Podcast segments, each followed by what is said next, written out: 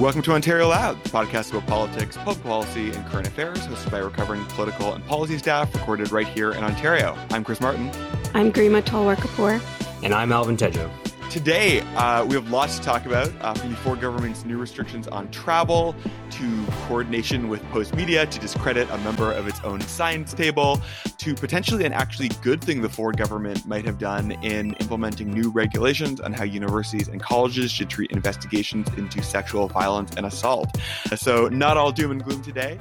Make sure you stick around for later in the pod, though, because Garima sat down with Brittany Andrew Amofah from the Broadbent Institute on the importance of paid sick leave. It is probably the key missing thing in uh, our province's response to the pandemic. And from what I gather from Garima, it was a good conversation. Yeah, it was great. It was great. It was dynamic, and Brittany knows what she's talking about. Make sure you stick around, but maybe we'll just dive right in following our premier's example. It is finally time for decisive action. Uh, so, Alvin, tell us a little bit about the new travel and COVID restrictions. So, we've been hearing a lot of bluster, especially from the provincial premiers, including Premier Ford, around how much international travel was affecting things and, and how we need to close the border and all that. So, I'm not sure if this was a direct response to that, but the Prime Minister announced last Friday that all international travels coming into Canada must now be COVID tested. Uh, and while waiting for the result and a negative test, they must be quarantined in a government approved hotel. They may have to stay up there for up to three days waiting for the results all at their own expense. The expense he estimated could be $2,000 or more for the test and accommodations, which a lot of people are balking at and, and kind of upset about. And this is affected to expected to take place as early as this Thursday and runs until the end of April. So if you have a negative test, you'll then be able to quarantine in your own home for the remainder of the 14 day isolation period that's still required by the government. But if you have a positive test, you'll be sent to a different government approved facility where they will check you further for other variants of the virus. This is the government's biggest concern at the moment is that the other variants such as the UK, uh, South African, Brazilian, or other variants are potentially more contagious or deadly than the current one that is facing Ontarians. This also leads the Prime Minister to announce a travel ban to Mexico and the Caribbean, with all Canadian airline carriers canceling flights to those destinations. And this was negotiated between the government and those airlines. Notably, however, American airlines are still able to travel to these countries to and from Canada. This took effect last Sunday, and it runs again till the end of April. All international flights are now limited in Canada to inbound and outbound to Toronto, Montreal, Calgary, and Vancouver airports only. So, a couple of questions on this, and I do want to take a shot at the snowbirds at some point because they've been pretty up in arms about some of these restrictions. To which I say, I don't know what you were expecting was going to happen. People are talking about these restrictions, especially with the provincial premiers blaming international travels for the increased numbers instead of their own potential inaction. And that while the federal government is estimating only 1.8% of COVID cases were transmitted through international travel. At the same time, most Canadians do support these restrictions and expected them in place a long time ago. I guess the question is do we think that the premiers like Ford and Kenney have successfully convinced the public that the feds should have done more and are to blame for some of these increased numbers? This is one of those things, Alvin, where like I think the policy and the politics can be talked about in very different ways. So maybe starting with the politics of it, I think it's pretty clear this is a move that the vast majority of Canadians and Ontarians support. Polling has confirmed that harsh border measures and further restrictions on travel enjoys broad support across people who support all parties. The part of the politics that I find a little frustrating you alluded to, which is that international travel is nowhere near the level of significance to where we're at in the pandemic as some of the other pieces, notably people needing to go to work despite potentially having been exposed to COVID. So, I mean, I was a little annoyed at how the many media outlets just ran with this as a big victory for the Ford government and something that the Ford government kind of got reluctant approval from the feds on, because I think it feeds into a narrative that they're trying to create, which is that Ontario is being held back by the federal government, which I think across most categories is not true. So that's the politics. On the policy, it's good policy. We didn't need the new strains for this to be a good idea. And even though it's only 1.8% of cases, 1.8% of cases can grow quite a bit with the new strains. So I'm in support of the measure. I'm just a little annoyed at the politics. Yeah, I think so. I think just quickly, what's interesting about this whole thing is that if we go back to March of last year, when the pandemic first began, I remember discussing on the pod, like, should borders be closed? Should they not? President Trump at that time was an advocate for it. And at that time, the science kind of suggested maybe need to. And since then, the science has evolved. And so this push coming from an evidence perspective shows our willingness to evolve with evidence on some things. And I think that is really interesting here, right? That as the evidence is evolving on an issue like this, the government is, is changing its course and is advocating for a change. But on other things where there is evidence to suggest that despite where you might have been a year ago or five years ago, that you need to change, they're not willing to change. And I think that is something that people should keep in mind because it's both a matter of evidence and a matter of convenience. And so, something to think about. One of the things I've been talking to a number of other politicos about is there's this obsession around who's going to get the credit and who's going to get the blame for a lot of what's been happening in and around COVID. Everybody obviously wants to take credit for all the good stuff and wants to pass on the blame to others. We've got two elections coming up in the next year and a half. The federal government is almost certainly going to go to an election at some point in 2021. The provincial election is happening in 2022. And there's this sort of constant back and forth around uh, well, provinces need to distribute the vaccines better. And then the provincial government saying, well, we need more vaccines in the first place. And then the feds coming back and be like, well, you could have distributed it to whoever you wanted to. And you could have given it to everyone in a long term care home and prevented those deaths. And so it's a very Canadian political argument when provincial governments blame the feds and the feds blame the provinces. How well do we think either side is doing at the moment in terms of owning the successes and passing the blame on the on the failures? They're both making valiant efforts right now. I think what we've seen generally is that Trudeau and Ford's polling changes have tracked together and I think it is a really interesting conversation that you can get into about federalism because clearly the provincial government and the federal government view each other as potential scapegoats for problems. And I have yet to see evidence that people view it that way. I don't think they understand the role that the federal government plays in a decision like this versus the province. And I think the most frustrating thing to see has been the Ford government's consistent effort, and we talked a little about this last week, to shove as much dirt north as possible on the vaccine rollout, on these kinds of things, because I think it's not only bad practice for governing, I also think it has thus far proven to be ineffective politics. Yeah, I think on the politics side and who is affected on this question around snowbirds, I think it's again convenient that people have forgotten that we have diaspora communities from Mexico and the Caribbean who, for whatever reason, might need to go visit family, friends, whatever the issue is, actually need to go to Mexico and the Caribbean. And so the cancellation of flights, I think, speaks volumes again around around politically the messages that are being sent out and actual everyday life for some communities or some people.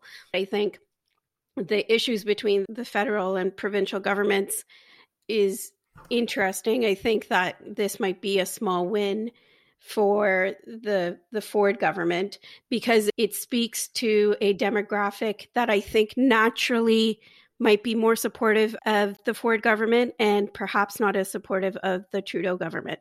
And so I think that's it's interesting to see how that plays out. Yeah. Before we move on, Garima, what, what you said really drove home for me in the fact that there are communities that aren't being centered. Like the villain here that is in the media is a rich white old person going to Florida and upset that they can't do that without personal costs now. And I think it is interesting how useful it is for potentially both governments to have a villain in a story who is not sympathetic, who's being centered when in fact so far this is not the reason why we have January has Mhm. been the most deadly month of COVID. This mm-hmm. is not mm-hmm. anywhere. This is not even in the top five reasons. Mm-hmm. So that th- th- th- your comment really drove that point home for me. Maybe moving us on to another interesting and troubling story related to COVID and the Ford government.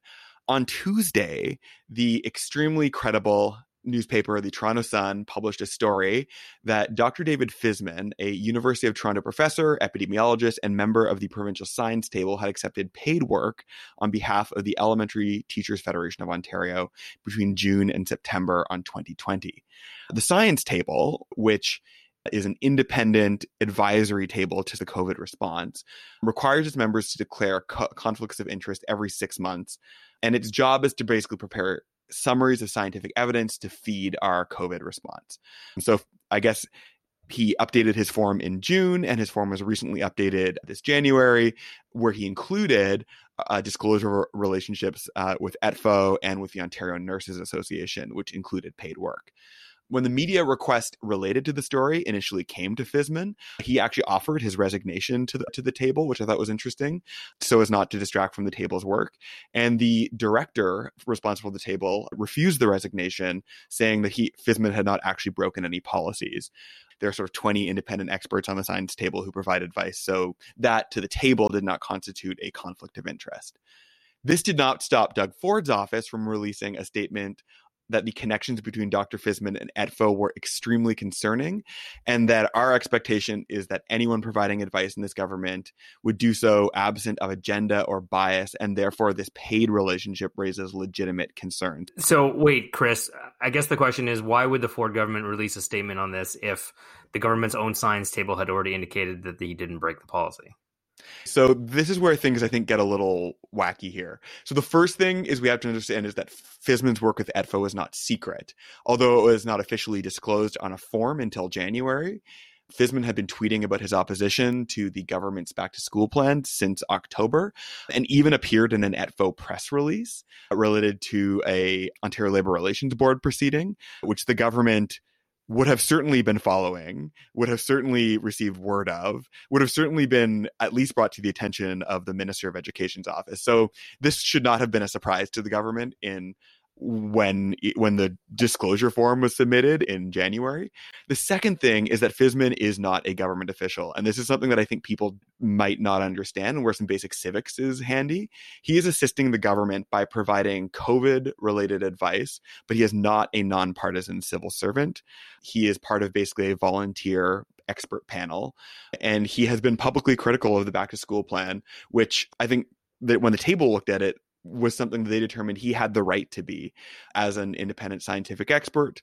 That doesn't necessarily denigrate his advice. And he's one of 20 voices on the table. So his opposition has to have been embarrassing for the government, considering that he is a key advisor, but he is not a nonpartisan civil servant. I'm also wondering if this has to do with some of the other things that people have been talking about on Twitter lately, especially around how the government might be criticizing openly or coordinating open criticism of people who are less than positive on the government, especially when it comes to their their performance and the reaction in the medical field. And I understand it makes sense that David yeah. Might not have been a favorite in the premier's office, but do we think that this is part of a coordinated strategy between Doug Ford and intentionally discrediting people who are being critical, especially in the medical field? Yeah, and that's I think like the really troubling component of this story. So I don't think there is clear evidence of like coordination, but the timing and approach certainly raises eyebrows. His resignation had already been rejected by the science table by the time the story came out. And if the government could have just chosen not to respond to it and let the story live its own life, the fact that the government at the highest level decided to get involved and call this a problem and led credence to the Sun story is a political choice, and for sure is a political choice to discredit an expert who they might have had political problems with. Or could have raised those concerns if when Fisman was in that ETFO press release in the fall. Like waiting for this like form to be submitted seems like a very inside the track kind of way of doing this. Even weirder, and this is like a thing that a lot of people are pointing to, and it's not evidence of like collusion, but it's it is weird, is that moments before the story was tweeted out, Laryssa Waler, who is former director of communications, tweeted a link to the story. So unless you believe that his office and his former staff are sitting there just refreshing the sun until they find something to like retweet, which could be true. Uh, like that doesn't seem totally nuts, but it seems like the story may have been anticipated in some way, at least by some in the conservative media ecosystem. Can we just talk about what the accusation is? Because specifically, yeah. what people think is happening is that Laryssa or somebody who works with her is intentionally writing these negative stories for Doug Ford, selling them, giving them to the papers to publish, and basically say, here, talk shit about any of these people who are talking shit about us. And this makes it more legitimate. It's worth noting that Laryssa Waler has deleted her Twitter account now, which may have just been to like avoid this storm and this fury and this speculation. But I think like just on the very basis that the Ford government didn't raise opposition to this story back in October when they knew that Fisman was publicly offside. The fact that they chose to comment on it and release a statement is certainly, I think, sends a, a message to folks on the science table that the premier's office is not going to sit silently if they tweet or say something negative about the government. And that does not speak well to a, an ethic of supporting independent advice, particularly when the Ford government is catching flack about ignoring independent advice. It certainly sends a chill throughout the whole health system at a time when we need to hear the voices of experts the most. But I'm really curious for your input. We've all worked in government before. We've dealt with conflicts of interest. We have all, I think, probably worked with independent consultants and advisors with deep ties in the sectors that we've worked with. Like, what do you guys make of this story, this angle, and the Ford response? Well, I think most simply, is there a conflict of interest here? Dr. Fisman, and I should note that I've been a student of his and he's excellent, was advising both ETFO and on the science advisory table with a desire to help control the pandemic in Ontario. And that ultimately is also the desire of the Ontario government, one would imagine, right? And so, despite the labor issues, I presume, between ETFO and the Ontario government, the reason why Dr. Fisman was was on this table for ETFO was to help control the spread of COVID amongst teachers and students and others in our school system. So, like, I think that it's really interesting that again, there's this pitting of different people and sides here when really one would imagine that they're working towards the same aim. If the government is feeling weary about the public advocate or the public advocacy not mm-hmm. just by by doctors and health practitioners but by tons of people. I think that it's it sends chills beyond the health sector. It's about what does it mean for democracy right? When you feel like you can't take public flack for the decisions that you're making. And so i again like i go back to my earlier comment around there's a lot being said about whether this government is following the evidence or not. The political risk of continuing down the road that they're on and whatever wins they might be seeing actually is costing a lot of lives and is hurting a lot of people and lots of people are getting sick. I mean, one of the things that I always thought of in government was that very few people, and I mean very few people are actually completely nonpartisan. People vote, that's it doesn't mean they vote the same way every time, but in all likelihood, they do. They have their opinions, and for the most part, they're hired for those opinions as expert that they are and in their field that's their job and if they were doing their job properly they would express those opinions in a way that will ha- help advocate and change the things that they want to get changed for what they care about so deeply so when governments are afraid of letting people say what they want to say and that is very concerning, as Garima mentioned. And I think a sign of uh, a good government is one that's willing to hear opinions from all sides and take it to heart and consider it honest advice that they're trying to do the right thing and not this conspiracy to do partisan things to try and get the next guy elected instead of you, right? Generally speaking, I will say people are not that Machiavellian about these types of things and are just genuinely trying to do the right thing, especially when you're talking to the healthcare sector where they're seeing on the ground exactly how these decisions are affecting yeah. people, right? Yeah. And I cannot emphasize this enough. The whole purpose of the science table is to provide independent summaries of evidence. Nobody on the scientific table has the power to make decisions. Like it would be a problem if like the deputy minister of health was advising ETFO. That would be bad and anti-democratic because they're a sworn civil servant. They need to carry out the will of the government like government all the time assembles panels of experts together to come give advice. Every government consultation i've ever done it's part of good process is to bring experts who might disagree who you might disagree with. So the science table is a great thing that we have. Like it's a good part of the process. The premier's office has basically signaled that they view the people on the science table as people who should be messengers for them and that is a misunderstanding of what that role is and what proper governance is. So maybe from uh, turning from uh, a point where I'm very frustrated with the Ford government to a point where actually they did something good this week, and we should maybe in a recurring segment on Ontario Loud, so we're not just we're not just all haters. We can talk maybe a little bit about what they did in, with sexual assault and violence regulations with respect to colleges and universities this week. So Garima. So Last week, Minister of Colleges and Universities Ross Romano announced that based on recommendations from the Ontario Undergraduate Student Alliance, or OUSA, that they would be making regulatory changes to require post secondary institutions to amend their sexual violence and harassment policies to protect complainants from irrelevant questioning about their sexual history. Also, complainants would not be subject to disciplinary actions for violations of an institution's drug and alcohol use policies at the time the alleged sexual violence took place. In 2017, the Wynne government became the first province to require post secondary educational sexual violence and harassment policy requirements in legislation. OUSA has been advocating for these improvements based on the work of Courage to Act's national draft framework to address and prevent gender based violence at post secondary institutions in Canada.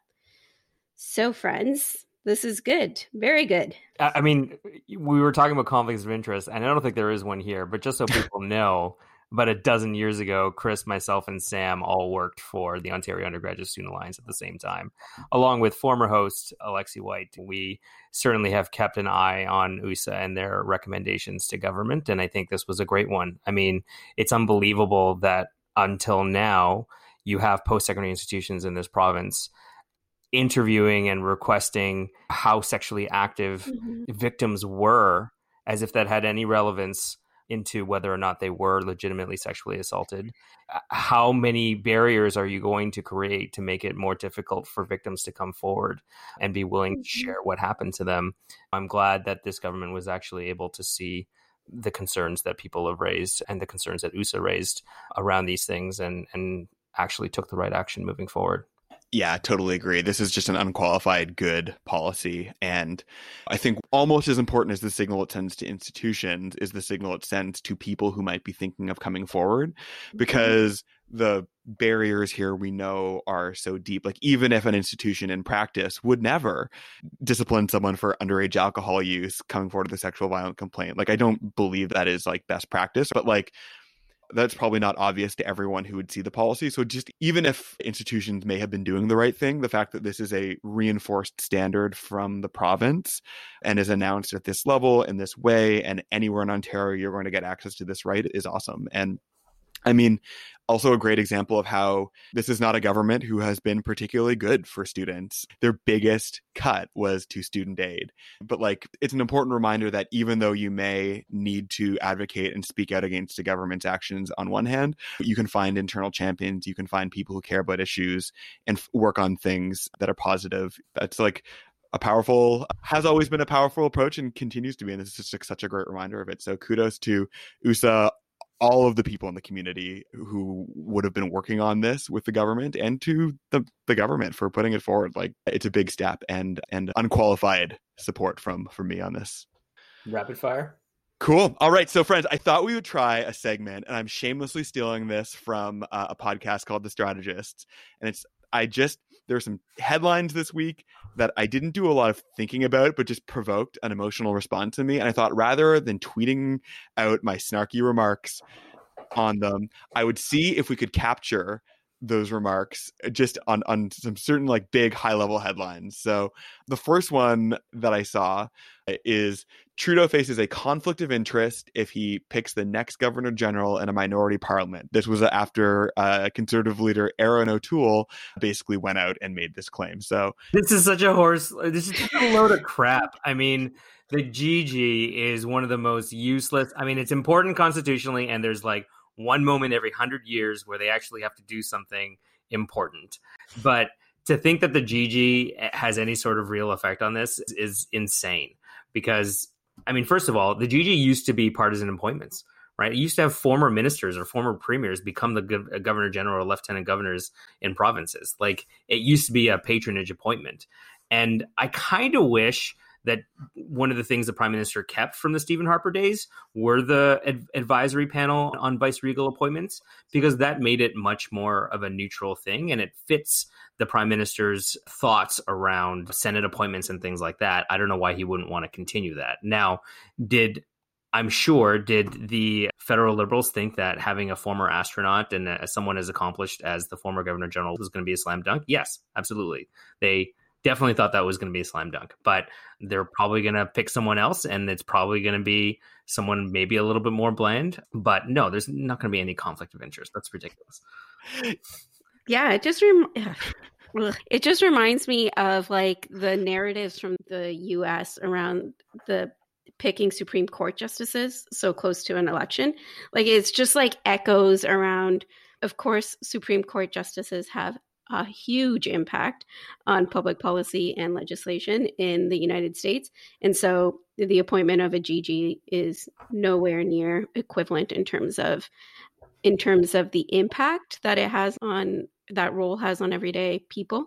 But it just the narrative around it just rubs me the wrong way. Like, what does yeah. Erin think is going to happen? Does he think that Justin's going to call for an election and then his friend is going to be like, no, you shouldn't do that because I'm the GG. You should continue running a minority government? Like, in what world is that going to happen after a confidence vote? Second, does yeah. he think he gets to be the next prime minister without going to an election? Like, that would never happen either. It doesn't matter who the GG is.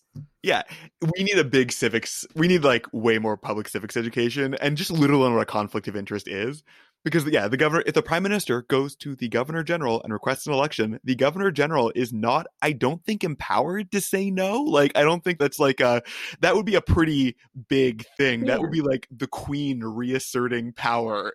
Like no the, the biggest constitutional over parliament has been the king byng affair when king went to the governor general and asked for a new election immediately after the last election like within weeks of the last election, he couldn't form a government. So he said, call another one. And then the governor general said, no, you have to give the other guy a chance to form the government. That is 100% completely reasonable and what the GG should have been doing. And the prime minister was wrong in that case, right? Yeah. But that was resolved immediately. This has been a year and a half, almost two years since the last election. There's nothing, there's no gray area here, right? Like the GG will do what they absolutely need to do. Anyway, that wasn't so rapid, but okay. Next headline: Belinda Karahalios registers the New Blue Party of Ontario. Alvin, I thought you might have thoughts on the New Blue Party of Ontario. So, I mean, this is I will. I don't want to accuse them of anything because they're obviously uh, willing to litigate about stuff.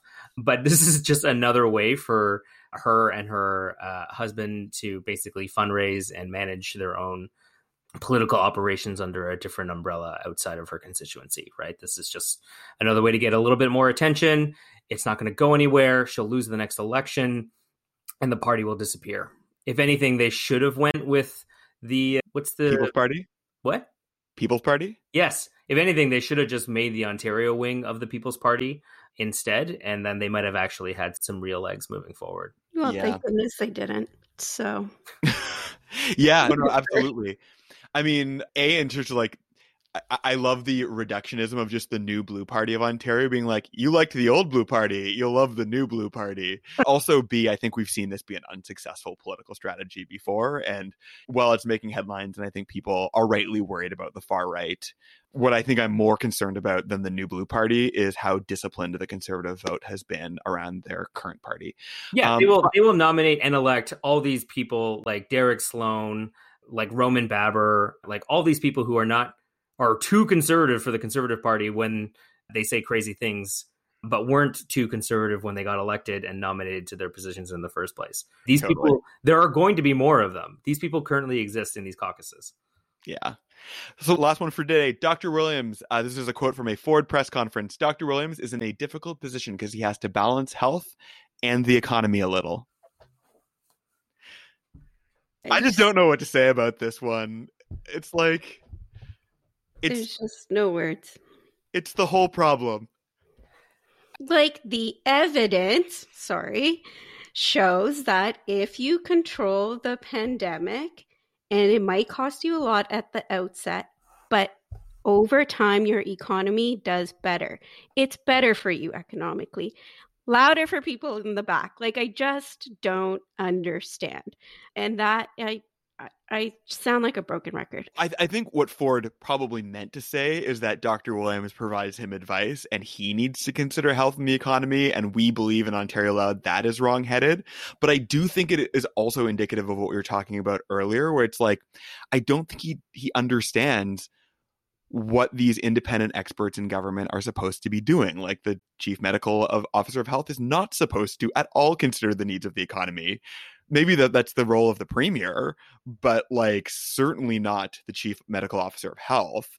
And like it's the same thing as the science table. The science table, like those people are allowed to offer whatever advice they want. But all right, we'll take a, a, quick break and tell you about Patreon, and then we'll be back with Groomer's interview with Brittany Andrew Amofah from the Broadbent Institute. So stick around.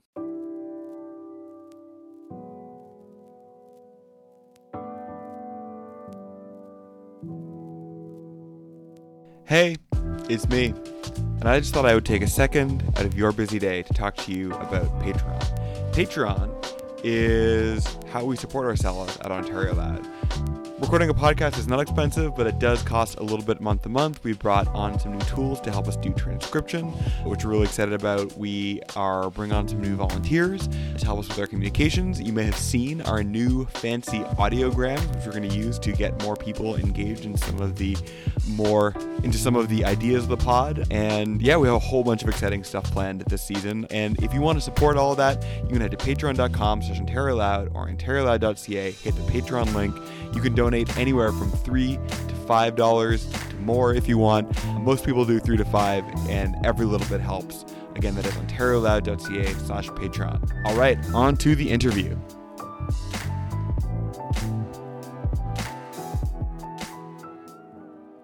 Welcome back.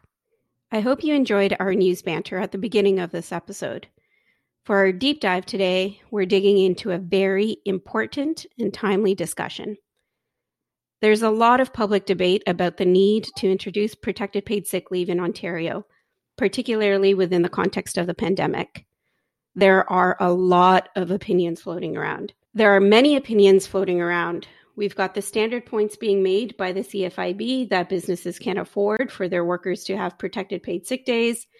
Premier Ford recently said that there's, quote, no reason for the province to introduce paid sick leave legislation and punted the province's responsibility to the federal government and underscored the availability of the Canada Recovery Sickness Benefit. But we all know that opinions don't equal facts. And to help us wade through the facts about why protected paid sick leave legislation is needed in Ontario, I am so honored that we have Brittany Andrew Amofah with us for the conversation. Brittany is the Policy and Research Manager at the Broadbent Institute she and her colleagues across the sector have been researching, developing policy ideas, and advocating for protected paid sick leave for some time. I'm sure that Brittany will help us better understand the issues. But before we get into the discussion, let's set the stage. In Canada, for the most part, responsibility for legislating paid sick leave rests with the provincial and territorial governments. The federal government is responsible for federally regulated employees. According to the Decent Work Health Network, three jurisdictions have legislated paid sick days. Workers in Quebec have two paid sick days a year. Workers in PEI have one paid sick day after five years with the same employer. And workers in federally regulated sectors have three paid sick days a year. In 2018, under the former provincial government, Ontario introduced 10 flexible job protected personal emergency leave days to all workers. With the first two being paid. The current Ontario government repealed these two paid sick days and restricted how the remaining eight days are used. In 2019, when the Ontario government t- took away these two paid sick days, the argument was that these days were job killers. Fast forward to 2020 and 2021, and now we see that the absence of protected paid sick leave is, unfortunately and quite literally, killing workers. Workplaces remain one of the largest sources of transmission of COVID 19 in the province. Many of these workers are low and lower income workers, racialized workers, women, people who are essential workers, working in our long term care facilities, delivering our packages, working in grocery stores. And so let's get right to it. Brittany, welcome to the pod. How are you? Hello, hello. I am doing well. Thank you so much for having me. I am so excited to get into this conversation. Uh, it's very timely, very timely. It is very timely, and we are so excited and just eager to learn from you. We know that you've been doing this work and advocating for protected paid sick leave legislation for some time. You've done a lot of research in this space. And what's most telling about our responses is that we kind of don't think about how we fare in terms of other jurisdictions worldwide. What is most telling about how Canada fares overall compared to other countries? How does Ontario fare?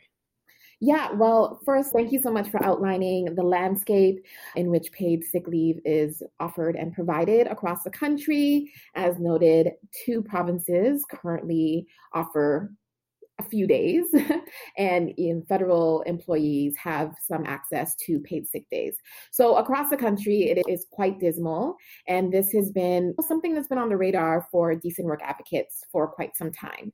There was a slight win in Ontario back a few years back under the Liberal government, where two paid sick days were acquired, but then that was scrapped when the Ford government came into power.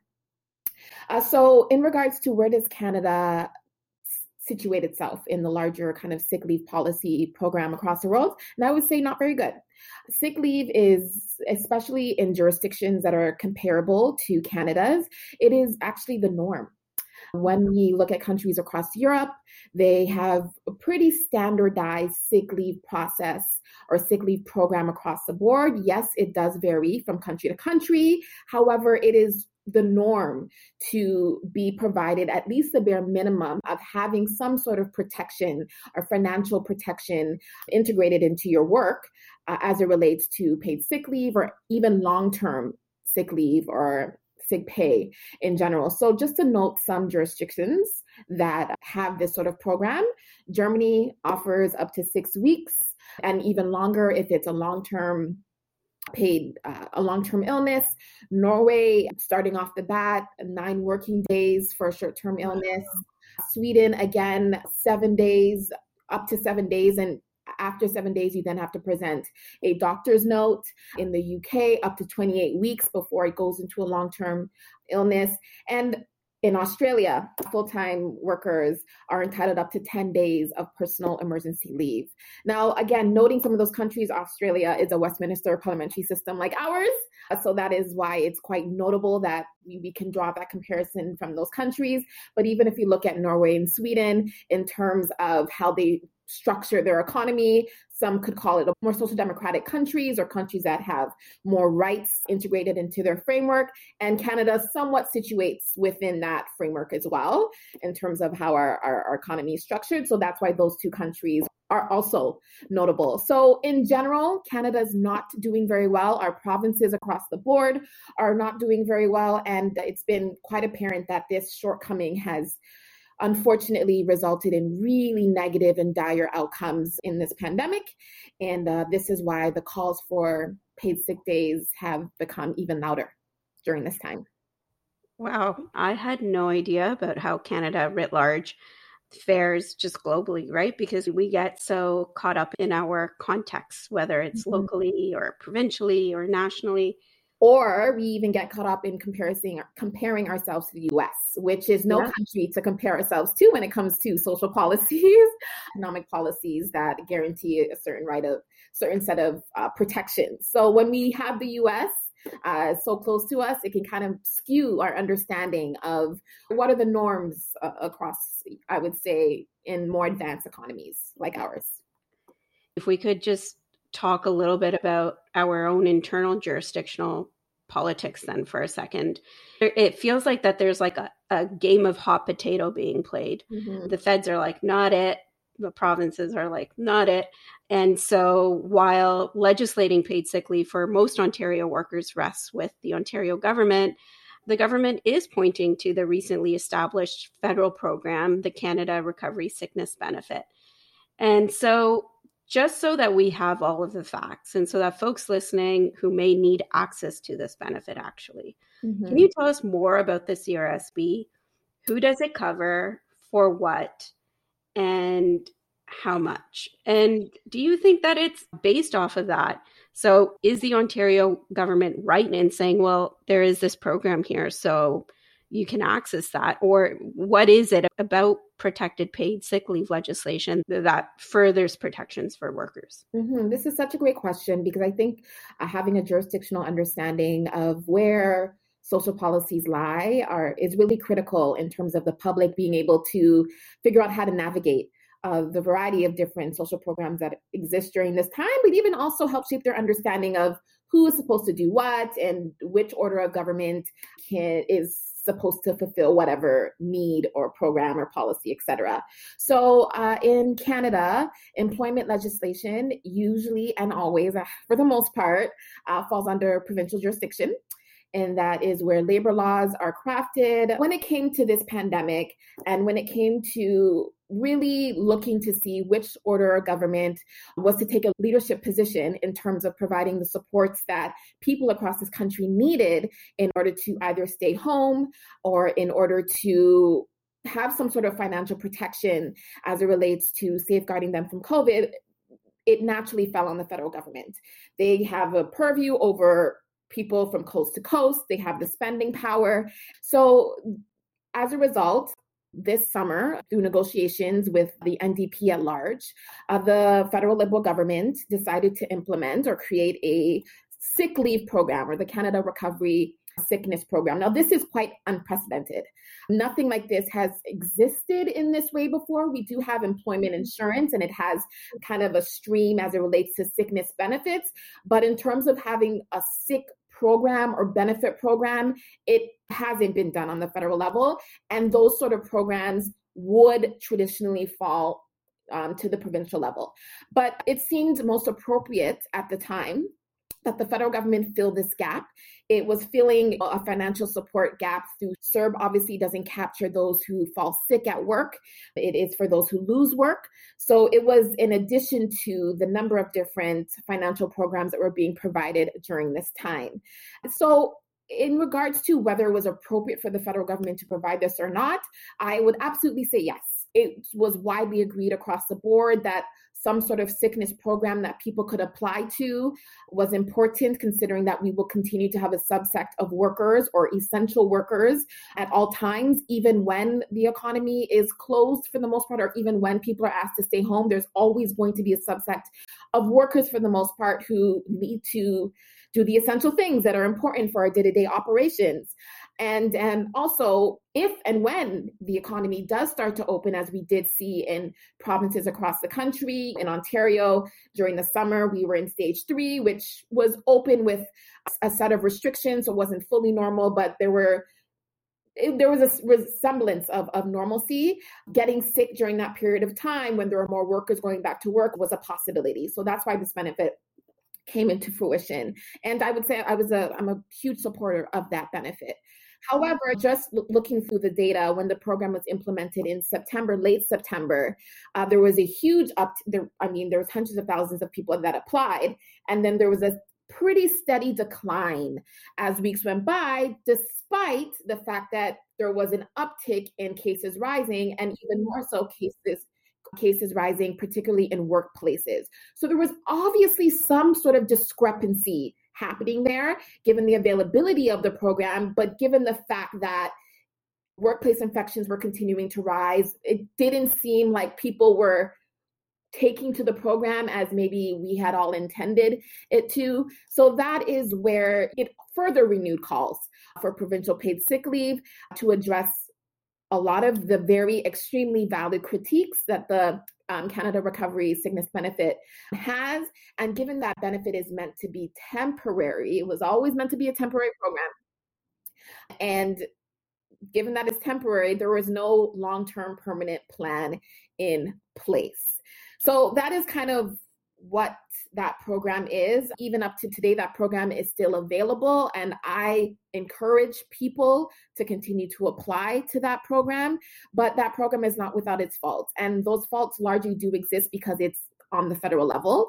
It's not the appropriate jurisdiction to implement something as fast and readily available as it could. But I mean, there are tweaks that the federal government could implement to make it a bit more seamless. But it also, again, further exposes why provinces across the board need to step up and mandate employer paid sick days. And that is by changing labor laws and legislation. I really like how you kind of walked us through an understanding of okay, well, what is the CRSB? What is it intended to do? Good policy intentions from the federal government and a very a hugely important benefit at the time that it was introduced and still introduced. But people are falling through their gaps, and you can see it through the evidence in the number of people that are taking up the benefit. And so I guess that that takes us to so who is falling through the gaps, mm-hmm. right? There's who doesn't have access to either the CRSB or to paid sick leave through their employers. There's been a lot of one thing about COVID is that it has made inequities in our society absolutely irrefutable. And so, what does this discussion around protected paid sick leave tell us about inequities in, in the labor market and maybe society writ large? Yeah, yeah. I mean, this is, it's been a really difficult year on all fronts. And I know those who have faced the most difficulties are those who have either lost a loved one, friend, parent, family member, but also those who are lower on the socioeconomic status of it all. Those who are low wage, um, low pay workers, those who are essential workers, um, those who don't have the option to work from home and face additional risks as it relates to this pandemic. And I think it's, it's always really important to center those whose who have been disproportionately impacted by the pandemic. And that although it's difficult for all of us, we've all sacrificed. There are some people who are making more sacrifices than others, and not by choice at this time, hmm. or with little choice, actually. Uh, so I would say those workers who are at greater risk are, as I mentioned, essential workers who are working in factories, warehouses, man- the manufacturing sector, the food processing sector, those who are working in the healthcare sector, those who are working in childcare or caregiving services, grocery stores, etc. Those who are kind of keeping our society running during this point in time. And I would even say gig workers in a variety of maybe delivery service apps, etc. And aside from workers who are in those fields who are unionized and who do have the uh, fortune of, you know, having standardized pay, labor protections, et cetera, a vast majority are completely beholden to their employers or the private sector. And as a result, they often are in extremely low pay, minimum wage pay, even though working in some of our most important and critical jobs in this moment in time, those who are working in minimum pay, especially those in the manufacturing sector and those in food processing sector, that that workplaces, there's been reports of those workplaces being really crowded, not having a lot of good workplace safety practices that has also renewed calls for workplace inspections and even sanctions given to those mm-hmm. employers who are not you know enforcing public health guidelines, whether those mm-hmm. are physical distancing regulations or ensuring that their employees are, whether it's in well ventilated areas, people are wearing masks, etc. We, for the large part, know what some of those public health guidelines are. But farm work, well, factory workers, manufacturing workers, and farm workers, which I excluded initially, my bad. Farm workers as it relates to those in the agricultural sector, migrant workers, etc unfortunately do happen to work in more crowded conditions mm-hmm. and conditions where there's little employee and employer oversight. So these are the workers that are really at risk, and these are the workers that would benefit the most from a paid sick day program. And again, I, I mean, part time workers as well don't often accumulate the hours or even have, I would say, the benefits that full time workers do have as it relates to maybe, maybe even accessing those paid sick days programs or benefits that their full time employee counterparts are, are afforded. So there's a lot of discrepancies as it relates to work, the nature of work, who works in those places. We know that when it comes to low pay, essential work, racialized folks are uh, predominantly in, those fields as it relates to even long-term care workers healthcare workers caregivers childcare. Again a lot of immigrant workers first-time immigrants racialized people work in those fields. So it's really it's a class issue it's a low wage issue it's a racial justice issue. And that is why i think when we talk about paid sick days it doesn't just kind of fall on those like the typical sentiments like oh these are activists that are calling for x y and z. Like no these are real people with whose lives are on the line here. There are friends there are families. These are people that we know who are going to work. These are people we see when we go to the grocery store or when we are accessing a variety of different goods and products. So it's a very real life issue. And uh, i think that's why it has been really hard to ignore over the last few months yeah, I mean, these people and people who have families and friends are feeding us, are caring for us, are taking care of our kids if you're an ECE and the daycare is open. And so it as much as it it kind of boggles the mind as to to how we're in this situation, I, the urgency for protected paid sick leave in across Canada and especially in Ontario is needed now more than ever. And so, and now I was just thinking about your comments around farm workers and how crowded their working conditions can be. And now with new variants of COVID coming up and some of the modeling around the transmission of new variants and what that could mean for our case caseload of COVID and how it spreads and its impact. The public health and protected paid sick leave cannot be divorced anymore. And so, mm-hmm. from your perspective and from your colleagues across the sector, what is it that Ontario needs to do? If you could advise and say this is what needs to happen, what would you be asking for? If only I could advise. Mm-hmm. if I can have the ear of the premier, how mm-hmm. wonderful would that be? So, I absolutely changing employment legislation to implement at least 10 days of paid sick days and 14 days when it comes to an infectious emergency period like the one we are in now.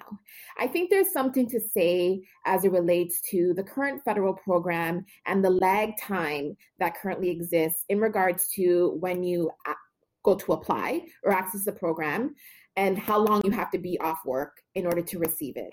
So right now it's uh, roughly a week. I think they're working on reducing it, but I'd be hard pressed to see it get shorter than that. Just, I mean, as it relates to the CERB and all the other federal benefits, even a week processing time is quite. It's in the context of things, it's fast. I know it's not fast, but I mean, in terms of where it sits jurisdictionally, it's not the slowest turnover time. Mm-hmm. Mm-hmm. So, uh, I, I think there's something to say with the two paid sick days that were reversed when the Ford government came in, how useful those would have been right now. If when people needed to, when people do, and if they need to take a COVID test. So you're getting results between 12 to 24, maybe upwards of 48, 72 hours, depending on where you are. Those two paid sick days would have came so clutch right now, and it would have been able to afford people some protection as it relates to even that wait time to get a COVID test. But th- I mean, that wouldn't have been enough.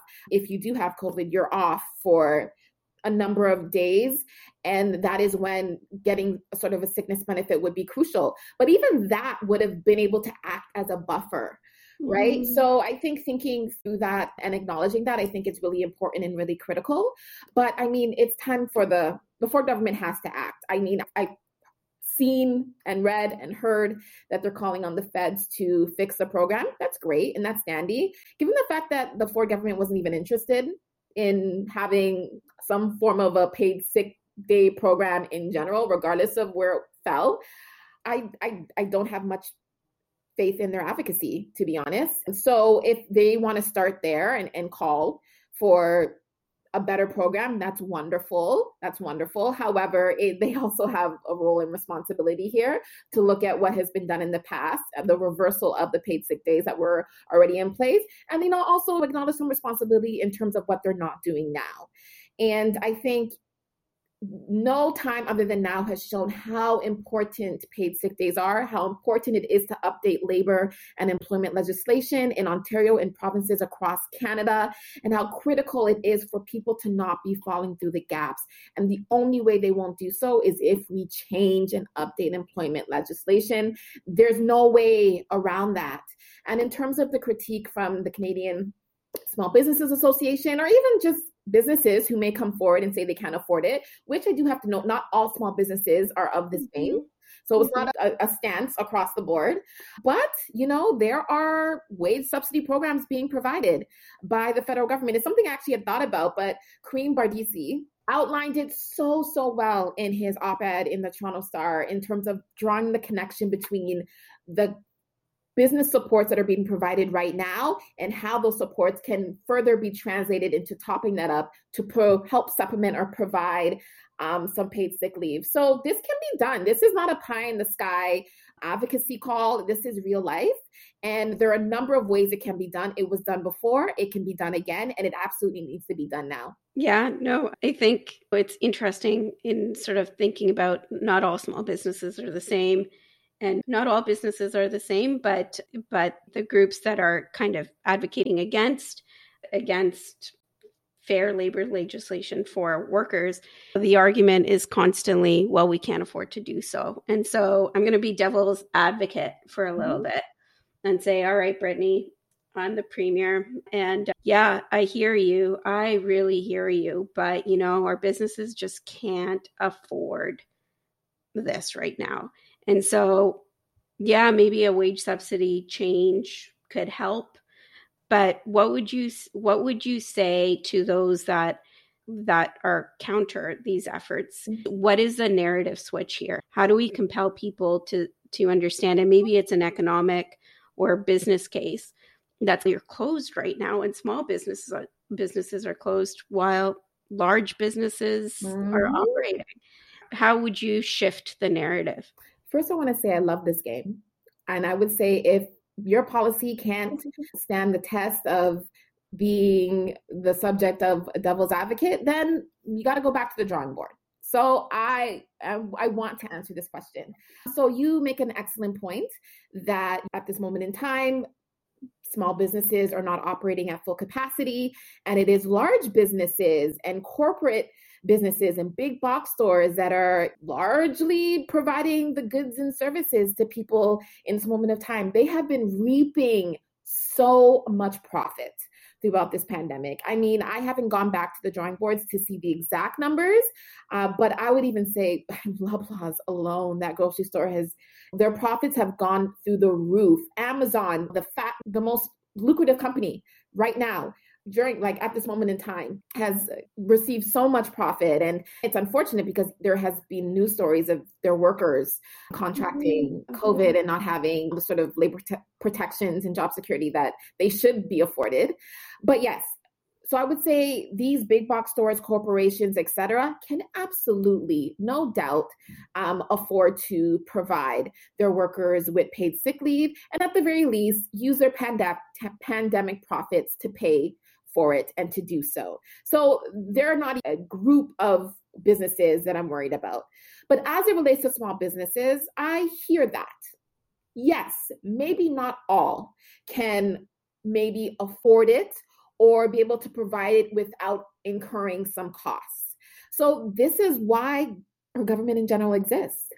I don't think it is unreasonable to have some sort of government program that creates an eligibility requirement for businesses who make under a certain amount or maybe have a certain amount of employees, et cetera, have some sort of assistance some sort of financial assistance program. Again, eligibility requirements are really important. So, how much profits they reap, what are their costs throughout the year, etc. taking all those things into consideration and them being eligible for some sort of financial support to help make this happen. I, I don't think that's far fetched. So, again, focusing on the real culprits here, uh, I think are, is, is really critical. Thanks, Brittany. Yeah, I've just now i am just going through my mind on all of the supports that are, you know, being provided to businesses right now. And I'm not saying that they're bad. There's a lot of analysis uh, and pushback coming about them, especially in terms of businesses, in terms of rent supports yeah. for businesses, in terms of the wage subsidy. And again, it's just it's a stark reminder of what our investments tell us where our priorities are. Mm-hmm. And so the absence of rent benefit, an emergency rent benefit for people um, who can't make their rent right now.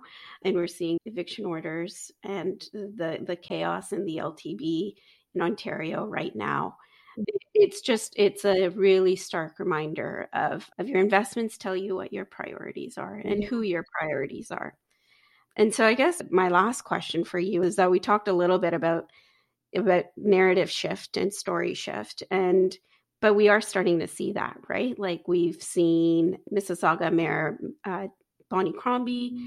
call for protected paid sick leave. We've seen Toronto's chief medical officer of health make a strong case and call for it. And these these officials don't necessarily make make calls that are so political in the moment that they are so political. And I guess what if you had one key takeaway about what this shift might represent, what are you hopeful about and what do you think that represents? And where do you think further work lies ahead?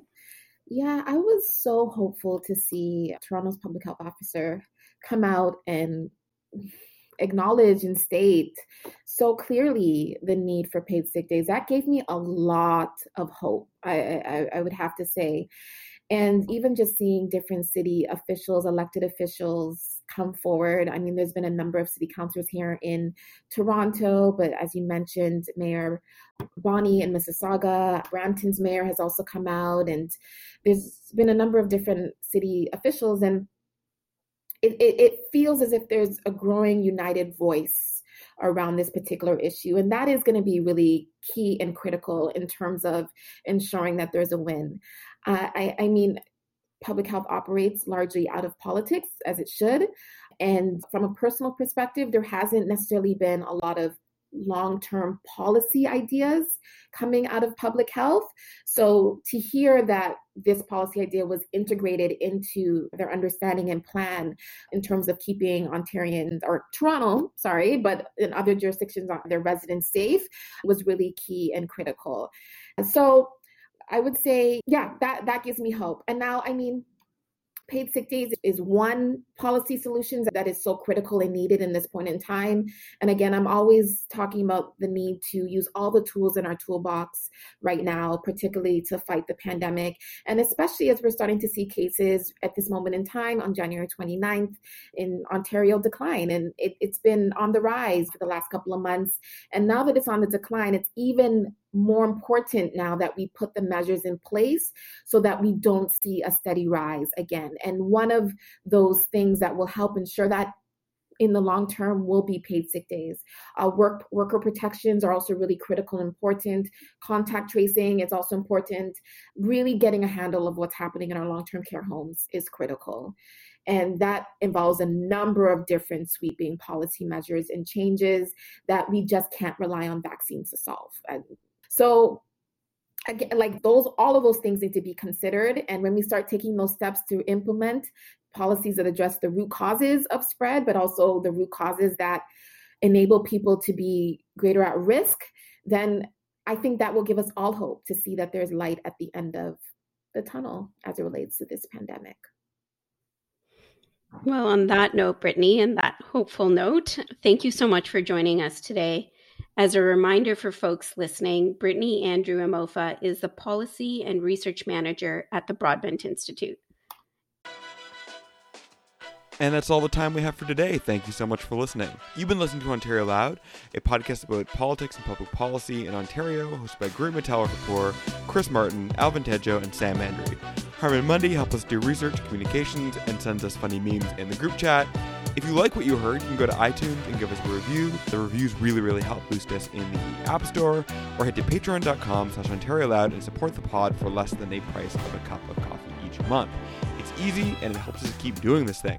If you want to interact with us on social media, you can get at us at, on Twitter at, at Ontario Loud or send a note to OntarioLoudmail at gmail.com. We love hearing from you. Finally, last but certainly not least, Ontario Loud is recorded on the traditional territories of the Mississaugas of the Credit, the Anishinaabe, the Chippewa, the Haudenosaunee, and the Wendat peoples, and many nations. Toronto is governed by Treaty 13, and it is important to acknowledge that these treaties are important. Too often in our settler colonial society, we make conscious and unconscious attempts to erase this history, and we must do everything we can to fight it. We at Ontario Loud stand in solidarity with First Nations in our community, and we acknowledge that we have so, so much more to do before there is truth and reconciliation in this country. And that's all for us this week. We will be back Tuesday, next Tuesday at 6 a.m. with another podcast for you. Have a great week.